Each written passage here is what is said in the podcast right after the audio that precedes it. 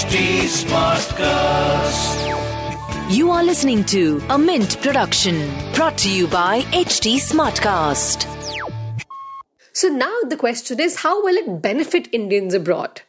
Once the systems are in place by 30th April, non resident Indians will be able to transact using UPI, irrespective of whether or not they are in India.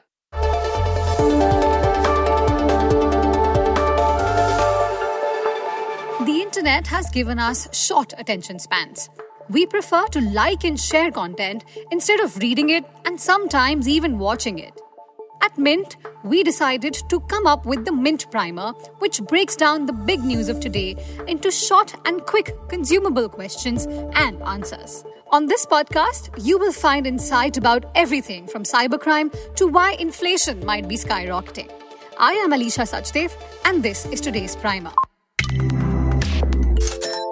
Today's primer is by Shayan Ghosh and discusses how UPI for NRIs expands India's payment system.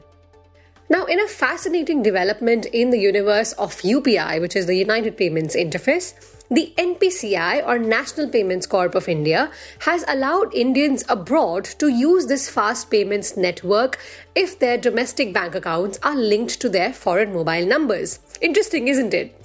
Shayan Ghosh takes a look at what this means for NRIs and for UPI itself. Let's begin by understanding what exactly NPI has allowed on UPI. On the 10th of January, India's retail payments umbrella body NPCI issued a circular that paved the way for wider adoption of homegrown payments platform UPI. So far, only Indian phone numbers were allowed on UPI, leaving out non resident bank accounts linked to their phone numbers abroad. Now, in the first phase, phone numbers from 10 countries, including Singapore, Australia, Canada, Hong Kong, Oman, Qatar, the US, Saudi Arabia, UAE, and the UK have been allowed to be used on UPI. NPCI said it could extend this to other nations as well. So now the question is how will it benefit Indians abroad? Once the systems are in place by 30th April, non resident Indians will be able to transact using UPI, irrespective of whether or not they are in India. To use UPI, non residents need to have either a non resident external or NRE account or a non resident ordinary or NRO account in India.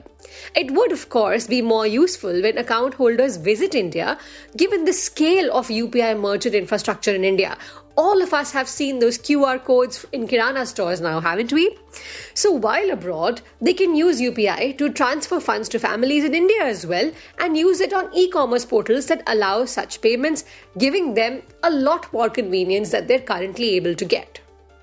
Of course, activating this facility also comes with a bunch of prerequisites. The NPCI has asked banks to onboard only those accounts that meet Foreign Exchange Management Act guidelines and instructions issued by the departments of the RBI. That apart, the remitter as well as beneficiary banks will also have to ensure they comply with anti money laundering and combating of financial terrorism checks. Does this move also help to take UPI global? We know NPCI has been attempting to make UPI a global phenomenon, and the idea to tap NRIs is definitely a step towards that. Experts say that 10 countries are just to begin with, and the list will expand in future. The NPCI has also been trying to push homegrown payment systems in other countries through the NPCI International Payments Limited, which is a subsidiary it set up in 2020. It has already tied up with payment system operators in Nepal, UAE, France, UK, and others to allow UPI usage there. There's also a plan to link UPI with Singapore's PayNow. So, lastly, how will it help the UPI ecosystem to develop further? We know UPI is almost synonymous with digital payments in India, and in December alone, it clocked over 12.8 trillion rupees worth of transactions. Let that sink in. But after a slow start in 2016, UPI payments have grown at a rapid pace. Given there are over 13.5 million NRIs, the availability of UPI is expected to, of course, raise transaction volumes. Industry experts also add that just like resident Indians do not have to pay for UPI, it will also be available to NRIs at no extra cost. That said, it might be off to a slow start as the acceptance infrastructure abroad is still being developed. But exciting times ahead for the UPI ecosystem. And that was a quick glimpse at today's front page. See you again tomorrow. This was a Mint production brought to you by HT Smartcast. HT Smartcast.